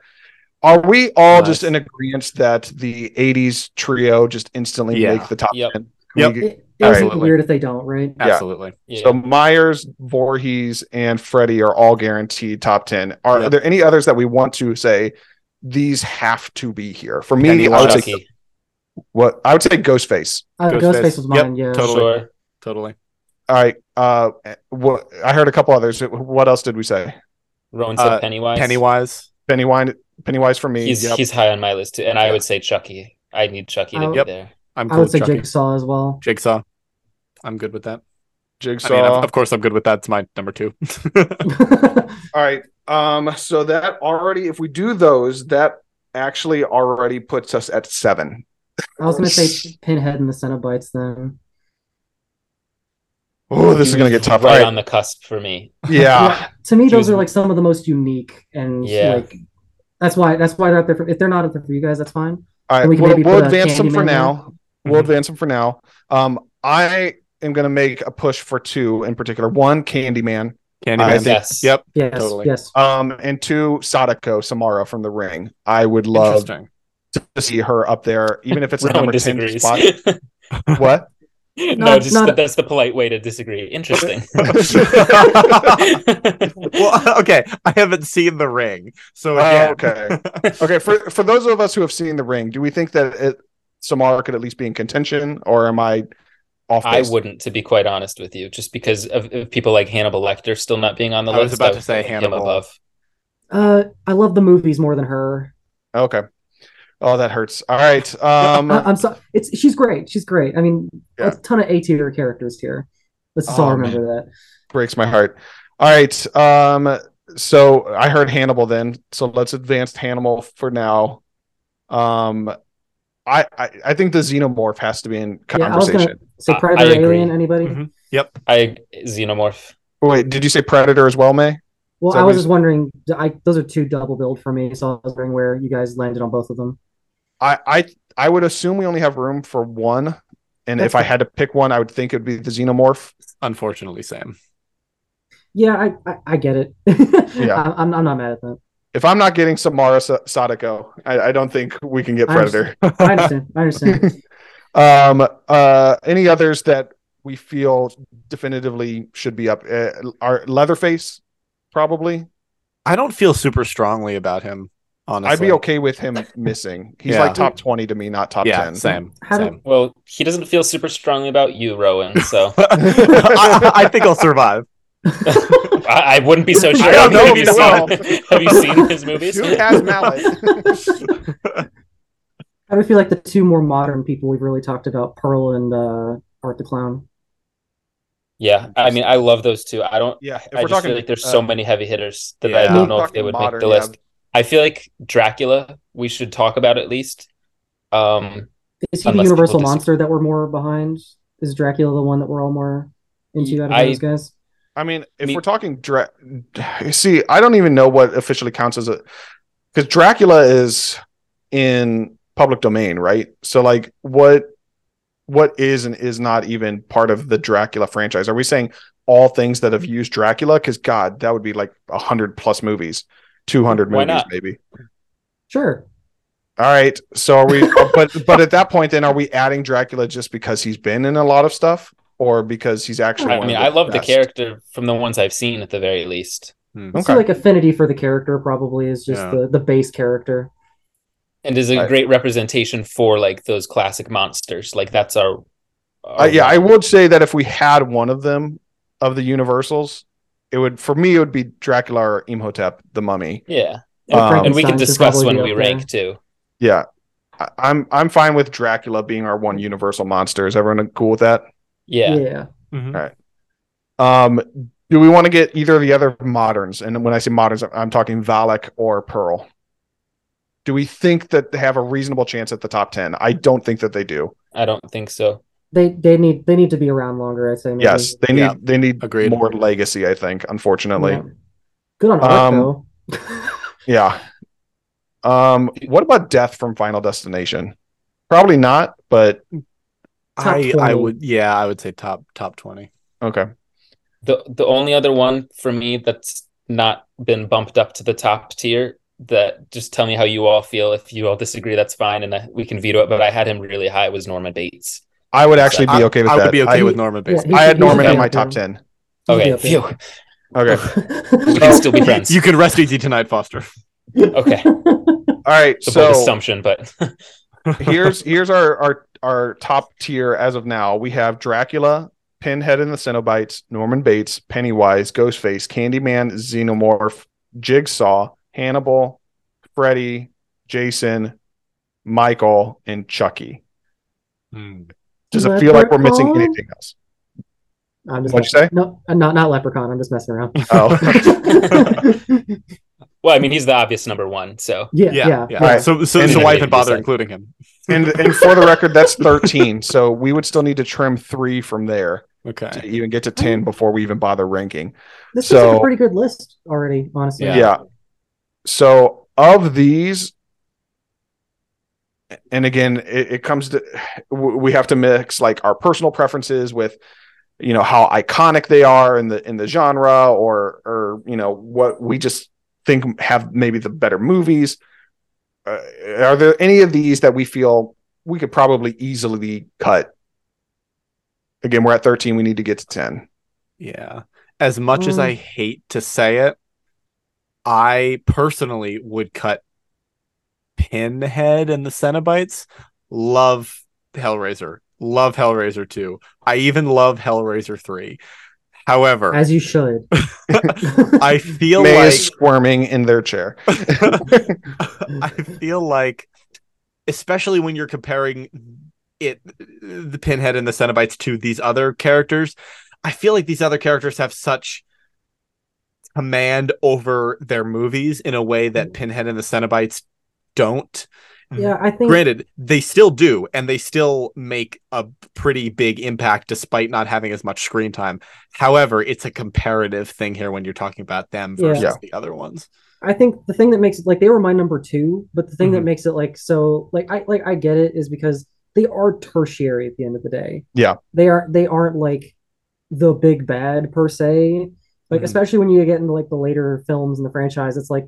This guy was actually a serial killer and he had amnesia, actually. They never fully, yeah. like, dedicate to the... The Cenobites are the bad guys, besides maybe right. three. So... Yeah. So it's like, usually... Yeah. They, they're there to ex- exact vengeance, pain, and pleasure on other characters who are the actual narrative drive of the film. Mm-hmm. Yeah. And, they're like yeah. They're like a physical narrative, like... climax. They, they I, the way I always, at least from a narrative thematic perspective, is they're the boogeyman. They were there because someone summoned them, but they are not the actual problem. You know, like yeah. in the first one, Frank is the problem, mm-hmm. and the Cenobites are there just to fix, quote unquote, fix the problem yeah. at the end. But the I, I would agree as much as, and also because of that, because they're not actually in there, like. We love Pinhead for his visuals. Foster, like you said, that might be one of the most iconic looking visual creations. Like when you hear the name Pin, like boom, instantly in your head, like that's, yeah. that is a look uh, and all the Cenobites, but I don't, I don't know if they impact those movies. The, like all those other characters do. That's they good. would, they would be my cut, my mm-hmm. first cut as well. Yep. It, it breaks my heart, but I get it. Sorry. Yeah. Guys, this right. list is top tier. I'm just yeah, looking at totally, them all. totally. Yeah, the I fact have no, that, that had to be our first one. yeah. Um, what are we looking at after that? Ooh, Rowan, say it. I, I, I mean, I'm gonna. I would, I would personally go Dracula. Of okay. all of kind of me too. yeah. After I just lobbied yes. for him. yeah. okay. I, I, I, I, I, that makes me sad. I, I, what the heck? I think this is where Dracula is, and, and all the Universal monsters really are hurt by they don't have a, a true franchise. Like we know yeah. Dracula is the entity that a lot of films borrow from, but man, I would love other than the classic Universal movies, which I think there's like only three, maybe four of actual Dracula movies. Yeah, and then there's crossovers uh, with you know, and then there's crossovers with stuff. Invisible Man. Um, but Adam like, and then there's the Hammers with Christopher Lee, right? Yes, those are which my are favorites. which are, which yeah. are also very good. I um, love yes, yes. But like, there's not like an overarching franchise where these you know one movie definitively leads to the others, sure. at least in the way we would traditionally consider them. Um, so yeah, I I, I think Dracula's, and especially because in recent years he. Have, that character hasn't gotten a good movie, like a really good movie in a long time. Um, you know, the the the last real big mainstay Dracula movie was probably Bram Stoker's by uh, excuse Coppola. you, Dracula, Dracula Untold, Untold was a masterpiece. But... uh, Bram Stoker's, and that was nineteen ninety-two. So we're talking three decades ago. Was the last time he was really in the public eye in a way that people talked about and cared about. You know, most vampire stuff these days are people like Twilight, you know, and even that's a decade old. So it, it's just, it's not the same. Although just that's to... a decade old. Yeah. Oh, oh yeah. my God. You feel old yet? Right there. That hurt. I'm, I'm, it, I'm early twenties and I'm feeling old. What the heck? we, we also never mentioned Nosferatu, which is hardly a franchise, but there's two of them well, and the third one's already filmed, but like, that's basically Dracula too. Yeah. yeah. Yeah, it it's is like literally an adaptation of Dracula. Yeah. Yeah. I mean, yeah. Th- there's just so many good adaptations of him, though. I guess what, what you're saying, though, is like it, it hurts that there's not one definitive. There yes. are so many that it's like your brain is fractured, whereas Freddy Krueger just is what he is. Yes. Yeah. It, it, um, I, I would say that's the best way to. There's so not tough. a definitive version of that character. The character is so fluid, he falls through the strainer. I guess we gotta we gotta um, kick him. Uh, are we all on board then to kick Dracula? Foster, you yeah. you lobby. Kick him. Kick him into the sun. All right. He's burning. All right. We got to kick one more. We got Norman Bates, Pennywise, Ghostface, Candyman, Xenomorph, Jigsaw, Hannibal, Freddy, Jason, Michael, and Chucky. I have one that is not going to make Foster happy, but I know who it is. Hannibal should not be here of in, in this. Oh, really? really? That was not what I thought you were going to say. Yeah. I thought he was safe. I do um, not think Hannibal makes this list comparatively to the others. I don't think you make this list, Heath. I'm sorry. Uh, well, and and, and the sad, the sad truth of it is there's only like two really good Hannibal movies. Uh, I would say Red Dragon is is, is fun. Three um, and a half. But, but plus Hannibal, three seasons of a good T V show. I, I I don't think Hannibal is a good movie, and Hannibal Rising is just bad, like terrible bad. Uh, and so Manhunter's really good, but it feels very disconnected from the others because it was by a completely different group and had a different tone and vibe to it. And to the point that when they later went back, they remade that movie as Red Dragon. They redid the that book and they brought uh, Anthony Hopkins back because almost like Manhunter wasn't going to exist because oh it, it wasn't Anthony Hopkins, so it didn't count, which is funny because Manhunter is actually the second best one in the series, with Silence being the best one. Um, so I, I just don't know if it has the the strength to compete with the, all these other franchises and these characters. That would be my pick to cut. Where did you all have Hannibal, or did you have him? He was, he was in my he was my honorable mention. He did not he was, make my he ten. He was my number six. He was my number three. Ooh. Interesting. Ooh. Yeah, I, so I, who, who are you thinking we should cut then, Foster? Who did you think I was going to say? Uh, I thought you were going to cut Norman Bates, which I also don't want to do. So that, no, I, I don't want to speak that into the air. That's who I'd cut personally. No, Bates oh, is man. on you all in are my top ten for, for me. Sure. Bates is in my top ten. I, yeah. I would not cut Bates over Hannibal. Oh God, this oh. is hard. This is so hard and not fair. So, of the eleven, do we have any of the modern ones left? Define modern. I mean, like Jigsaw. a modern, a modern film, or like I'd in terms say... of the creation of the character. The newest creation is probably Jigsaw. Yeah. Okay. Um, can I, and I, think can I make a suggestion then? I think, I think that's, that's who I would cut. I was gonna say if there's a third one, it's probably Sorry. Jigsaw for me. Oh man, I was uh, thinking Jigsaw should make top five at least. Uh. Damn. To me, he's like just one of the best. Because here's the thing: is as much as I love him, May, you jokingly said it earlier, but dude never actually kills anyone. And okay, I'm, I said I mean, that I said that as a joke because that's what he says, but he totally does, though, no, right? But at the, yeah. but it, he it, helps like, them see the errors of their ways and become better people, reborn. Like, if, like what, so what I'm getting at is like if we're if we're judging him, for me at least, if he is the killer that we're looking at. Yes, he, he puts them into the death traps. I'm not an idiot. Obviously, I know that. And they die because of those traps that he puts them in. Um, but he, as a character, the Cra- John Kramer character, is dead by the third film. And anytime we get him after that is in weird, convoluted flashback sequences and soap opera tie-ins, as we alluded to. Yeah, and great. To the point that we're now making a, a tenth film that takes place before his death just so they can bring him back again. And most of the quote unquote kills or traps after three are not by him at all. They are by his apprentices. Uh, so I, in terms of his impact versus these others, I would almost rather have Hannibal because at least Hannibal is Hannibal and he's in all these movies and he's still killing people, even if it's stupidly with a katana. He's slicing up Nazis post World War Two, but at least that's him. Like John is gone. It's not, I'm pretty sure Doc, Detective Hoffman has a higher kill count in the Saw franchise than John. And Probably. I'm not even being facetious. I bet you that that's the case if we actually counted it up. Definitely. So they got more lethal as they went. Yeah. So, so I, in, if John Kramer is the Jigsaw we're talking about, which is, he's the only one worth considering in that franchise. I don't know how well he stacks up compared to these other, other ten. So there's my pitch. It's either, for me, it's either Hannibal or Jigsaw. You guys Rowan? Oh boy, Jigsaw's my number two. Um, oh my god! But Heath, Heath, Heath, Heath, you made it. You made a very good point, and so I will acquiesce. I do think that Jigsaw is probably the one to cut. Ah. As much as I hate, hate, hate to say it. Don't don't make me the odd one out. Ah. I had I thought I had you as an ally, Rowan. I know, I know. I'm sorry. We we can we can cut Hannibal if you don't ah. want to cut Jigsaw. But then Foster's going to hate me. So one of you hates me regardless. We just got to dislike you. Heath, I could never hate you. I can just strongly dislike you for your opinions. Whoa.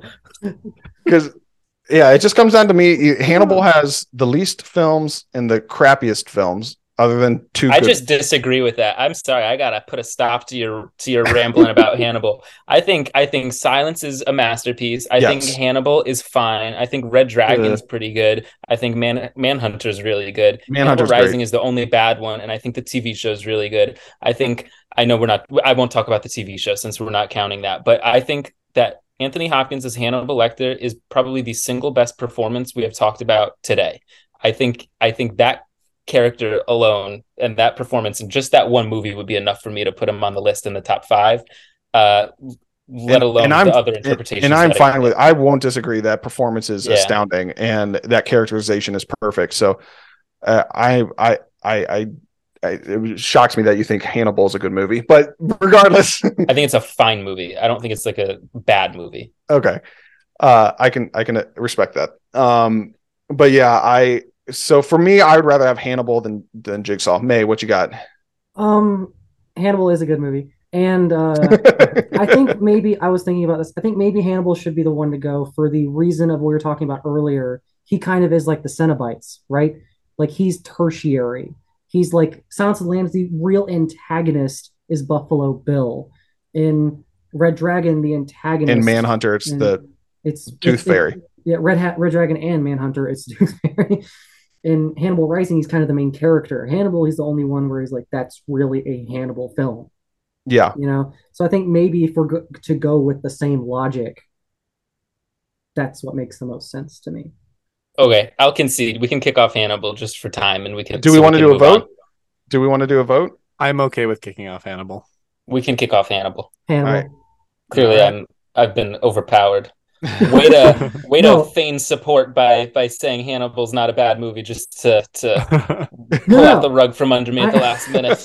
I agree with you. I seem to like that franchise as much as you do. I even think Red Dragon's a great movie. I, I, I even like so it too. As much as Sansa. I, I thought Red time. Dragon was a lot of fun. I, I don't know how good it is, but I, I had a good time watching it. Uh, I, but I would consider those two different things.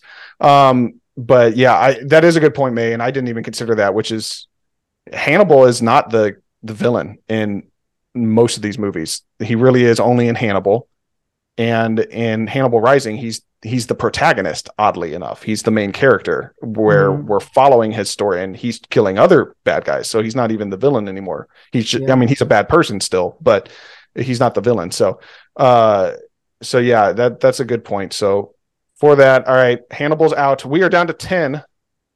We have Chucky, Michael, Jason, Freddy, Jigsaw, the Xenomorph, Candyman, Ghostface, Pennywise, and Norman Bates. That is going to be our ten. Do we have any thoughts on a definitive? This is the last place. This should probably be ten. Easy peasy. Should it be Jigsaw since we yeah, were that, debating? That seems to be the I'm okay. With, I'm okay with yeah. that. Yeah. Jigsaw because he barely made the damn thing anyway. What about number nine? um, uh, I I want to I want to say Norman again. To me, he's just. He's never been the scariest amongst these to me. Like his dual identities is interesting, mm-hmm. but to me, he's more just like a toned down horror version of the Green Goblin in that case. and, and then, so like, I mean, Anthony Perkins makes this character special yes. to me more than the writing of him. I had Norman Bates at eight, so nine would be pretty in I'm line. I'm good with nine. Yep. Okay. Nine it is. All right. Any definitive thoughts from here? I would put Ghostface at number eight, which I know May has really, really high. And oh, I guess you all have it high based on your reactions. I would put the Xenomorph at number eight. I have Ghostface top three. Yeah, Ghostface um, yeah. at number one. Okay, have, never mind. I have. I'm. I'm. I actually had Xenomorph at ten, so him at eight. I'm okay is, with Xenomorph. I'm okay yeah, with Xenomorph at number eight. So. Xeno at eight. All right. Yep. Um, um, seven. Are we th- maybe Chucky or Michael? Yeah, I'm thinking Chucky. I was yeah. I was thinking who's the least favorite of the big three amongst uh, all of us. Mine would be Michael. Mine would also be Michael. My least favorite is, and May, I'm sorry, is Jason. I I, I, I get it. My least favorite is also Jason. I think part of, like what you were saying exactly why you all liked Jason because of the variability and he like. Has so many different forms and stuff. That actually is what hurts it for me. Interesting. Um, and it's like one of the reasons why I love Chucky, like for instance, is because it's like just Brad Dourif, like through and so through. It sounds mm. like Freddy's all of our top, though, right? Like I would everyone, put, we I, all seem to, to be like honest. Freddy. Freddy at number one, I, I would be good with, honestly, and I kind of think that might be where we're I, headed. I, I have Freddy at number two, so that that could very well be a possibility, but we'll we'll see when we get there. So, but are we are we definitively saying we want to get one of the eighties three right now just to get one of them out of the way, or do we actually think one of the eighties three belong here? Because I, and again, I totally acknowledge I am not the biggest uh, in terms of knowledge yet because I haven't seen all the movies, but to me, Chucky would go here. Um, because it, kind of what I've alluded to earlier, which is a transition in, in tone and style.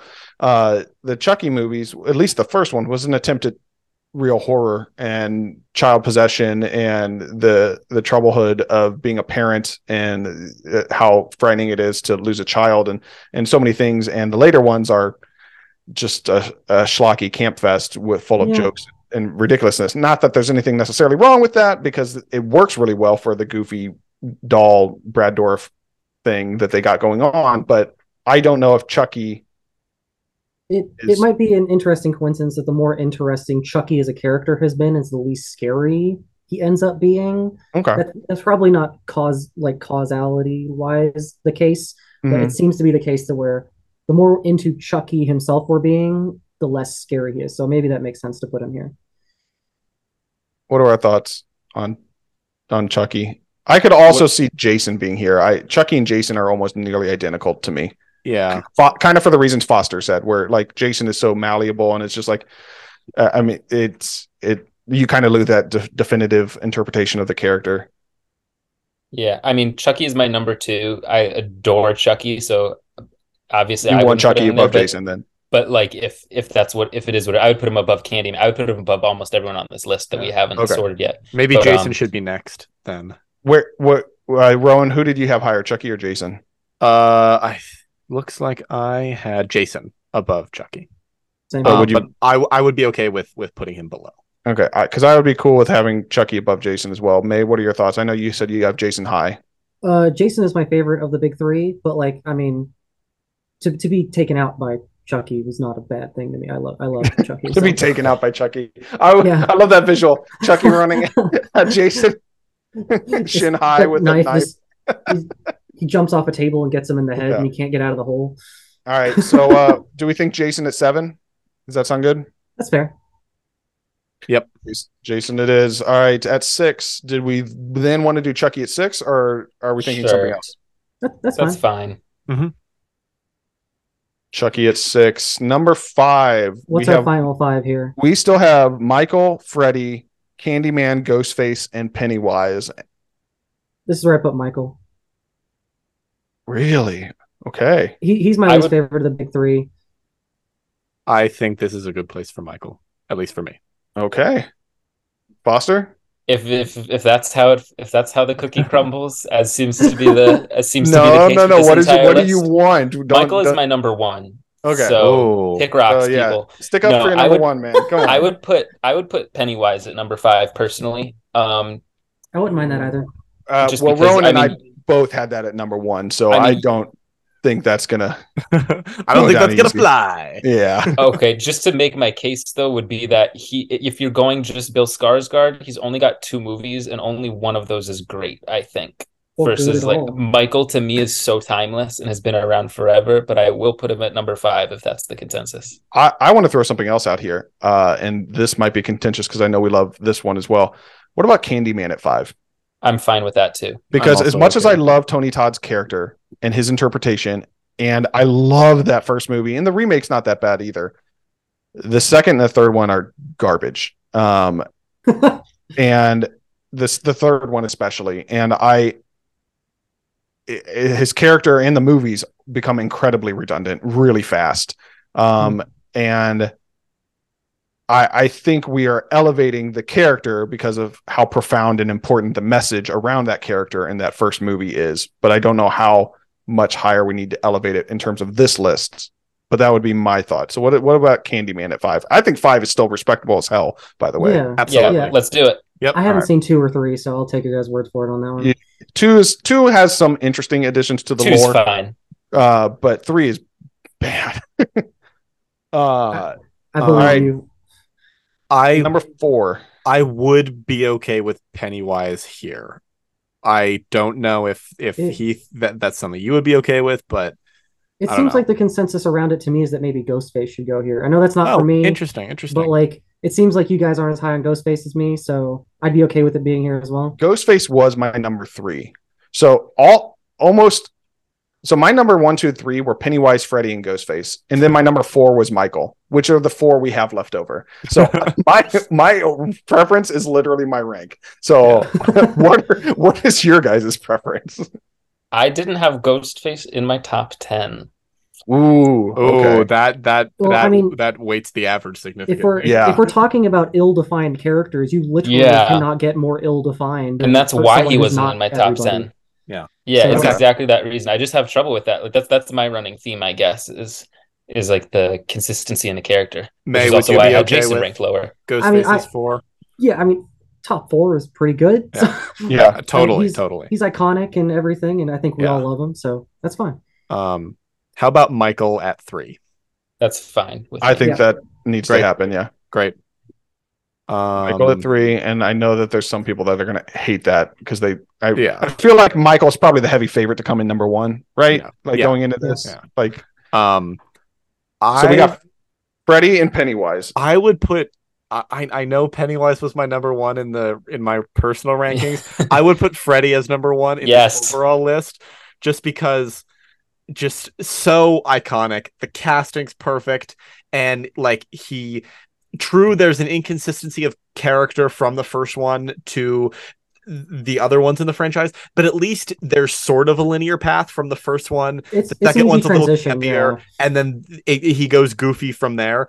But mm-hmm. there is, I think, more of a road than there is for some of these other characters. Yeah. Uh, what, uh, out of out of curiosity, Rowan, where did you yeah. have Freddy on your list? If you Freddy, Freddy was number three, so he's he's. high up for me. May, where did you have Pennywise and Freddy? Pennywise was just an honorable mention for me. Okay. And because I had some people that we don't have now, like um Art or Pinhead here, Freddy ended up making my number six. Okay. Interesting. But I still love Freddy. So where where did you have Freddy? Six. Oh, okay. I'm I'm sorry. Yeah. I, I, uh Foster, where did you have Pennywise and Freddy? I had Pennywise at four and Freddy at eight. I'm learning now that my list is kind of unhinged. um, so, okay. I, so. W- I would put Freddy above, though, like on our definitive ranking. I, I would feel kind of silly putting Pennywise as like the definitive horror villain, because to me, I feel like Freddy is like the guy. So I feel like there's justification behind both of these, though. Yeah, so this yeah, is where sure. it becomes interesting, because other, other, than, other than May, all of us have Pennywise higher than Freddy, and Rowan and I have sure. Pennywise at number one. Yeah. With that said, Pennywise. I think I'm actually in agreement that I think Freddy should still be number one, because I had Freddy at number two. Rowan, you had him at num- number three. Yeah. May didn't even have Pennywise on their list and still had Freddy at tentatively number six. Foster, you had like, and I think again, just going for the iconography of it. And Foster, like what you said, yeah, Pennywise is a great character, and Bill Skarsgård gives a great performance, but that is barely a franchise. They only have three movies. Now, supposedly they're making more stuff, but like that barely even qualified. Um, whereas Freddy Krueger is legendary and has been around for decades and has had an original run of films and a remake and a crossover with another franchise. And I just, I feel like if we're being honest with ourselves, that yeah I, I feel like it has to be Freddy Krueger. So yeah. Are we all in agreement then? Yep. Yeah, definitely. Yep. In the horror pantheon of horror films, it is more tertiary to the main lore of horror films than A Nightmare on Elm Street. Yes. All right, so I'm going to count it down for everyone. The Ooh. top ten best killers, antagonists, murderers, bad dudes of all horror franchisedom. Number ten, Jigsaw, John Carpenter from Saw. Number nine, Norman Bates from Psycho. Number eight, the Xenomorph from Alien. Number seven, Jason Voorhees from Friday the thirteenth. Number six, uh, Chucky from Child's Play and the Chucky franchise. Number five, Candyman from Candyman. Number four, Ghostface from Scream. Number three, Michael Myers from Halloween. Number two, Pennywise the Dancing Clown from It. And number one in our hearts, Freddy Krueger, the Dream Demon from A Nightmare on Elm Street. I'm very happy with this. I am so yeah. happy with this list. Also, we did no it. one no one is allowed to make another list of horror movie villains again. We did it. We're the yep, definitive. It's definitive. This no is one the else definitive is list. To touch the subject again. Yep, we'll, this we'll is be coming back to this in, in, in three thousand twenty-three, a thousand years from now. This will be the, the list. Yep, yep, totally, totally. Even if yes. new stuff has come out since then. Yep, yep. No, what exactly. new stuff? All right, I think that just about does it. That's uh, that's pretty much all we have, I think. Yep. Uh, anybody else got any last thoughts before we close out? No? Nothing but love for all yep. of you. Uh, all right. Great time, great movies, yeah. great list, and of course, yeah. everybody remember the true number one, uh, Hannibal Lecter. Bye, everybody. And uh, well, um, real quick though, I wanted to yeah. say thank you one more time, May. Thank you so yeah. much for joining us today. We really appreciate it. Uh, thank, thank you, you for being a part me. of the podcast. Yeah. Um. So yeah. Uh. Thank you, listeners, for being here, and uh, we'll see you next time. Bye. Bye. Bye.